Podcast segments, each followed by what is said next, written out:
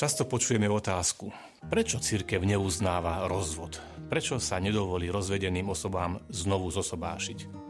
A čo je to separácia a anulácia? Nie je to taký nejaký katolícky rozvod? Nuž, poďme po poriadku. Otázka rozvodu nie je nejako nová. V Matúšovom evaníliu čítame. Farizei pokúšali Ježiša. Smie človek prepustiť svoju manželku z akejkoľvek príčiny? On odpovedal, nečítali ste, že stvoriteľ ich od počiatku ako muža a ženu stvoril a povedal, preto muž opustí otca i matku a pripúta sa k svojej manželke a budú dvaja v jednom tele? A tak už nie sú dvaja, ale jedno telo, čo teda Boh spojil, nech človek nerozlučuje. Povedali mu, prečo potom Mojžiš rozkázal dať priepustný list a prepustiť? Odpovedal im, Mojžiš vám pre tvrdosť vášho srdca dovolil prepustiť vaše manželky, ale od počiatku to nebolo tak. Pôvodný Boží plán teda predpokladá nerozlučnosť manželstva. Tento plán človek narušil starozákonnou formou rozvodu, či skôr prepustenia manželky. V tomto prípade išlo o skutočne ponižujúce a nespravodlivé odsúdenie ženy do podriadenej role závislej na mužovej ľubovôli. Pán Ježiš to nazval jednoducho tvrdosťou srdca. Kristus prišiel, aby obnovil pôvodný Boží plán pre človeka a rovnosť muža a ženy v právach i povinnostiach vzájomnej vernosti a úcty. Prirodzený inštitút manželstva pozvihol na úroveň sviatosti a dal mu teda novú pridanú hodnotu. Jej charakteristikou a dôsledkom je aj to, že medzi pokrstenými platne uzavreté a manželským úkonom završené manželstvo nemôže byť rozviazané nejakou ľudskou mocou a z nejakého dôvodu, iba smrťou.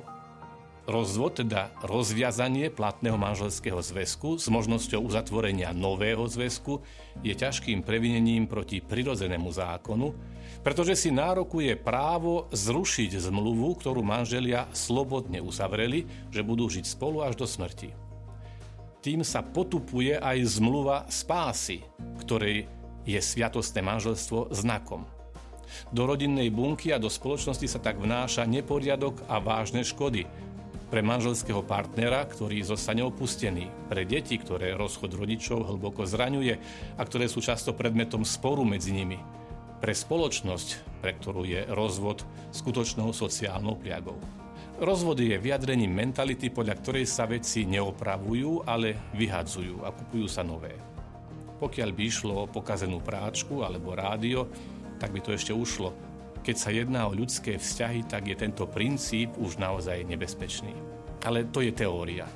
Vieme ale, že mnoho zväzkov trpí kvôli závažnému prehrešovaniu sa jedného z partnerov, a to napríklad neverou, ale aj fyzickým či psychickým týraním partnera alebo iných členov rodiny, napríklad aj týraním detí alebo ohrozovaním ich morálnej výchovy, aj vtedy musia varí manželia zostať spolu?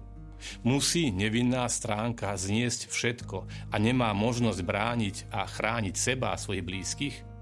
Je naozaj pravda, že jej odporúčame len sa modliť a trpieť?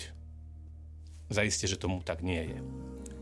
V istých prípadoch aj katolické učenie predpokladá možnosť odlúčenia, separácie manželov. Hovoríme o tzv. manželskej odluke – Ide o prípady definované právom a ich aplikovanie podlieha v konečnej inštancii schváleniu cirkevnej autority. Spomenuté vážne narušenia manželskej zmluvy dávajú nevinnej stránke právo na záchranu a teda aj na opustenie partnera.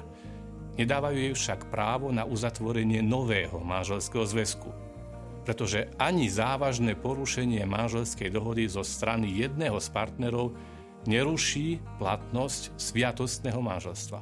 A čo v takom prípade oprávnenej odluky, ktorá je ale cirkevným inštitútom, ale bez civilného dosahu? Je rozvod vždy nemorálny pre veriaceho človeka? Čo ako navrhla druhá strana? Alebo čo ak je jediným možným spôsobom, ako zaistiť určité legitímne práva, ako je starostlivosť o deti alebo ochrana majetku? Súhlasom s rozvodom sa takýto manželský partner neprehrešuje proti morálnemu príkazu.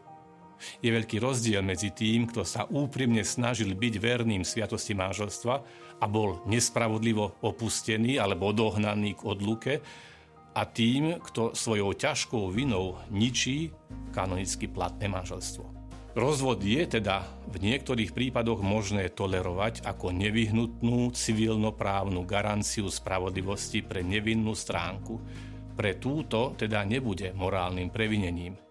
Uzavretie nového civilného zväzku po takomto rozvode, a to ktoroukoľvek, aj nevinnou stranou, by však ešte zväčšilo porušenie zmluvy. Ten, kto by sa znovu zosobášil, tentokrát civilne, by sa v tomto prípade dostal do situácie trvalého a verejného cudzoložstva a nemožnosti pokračovania sviatostného života a príjmania Eucharistie.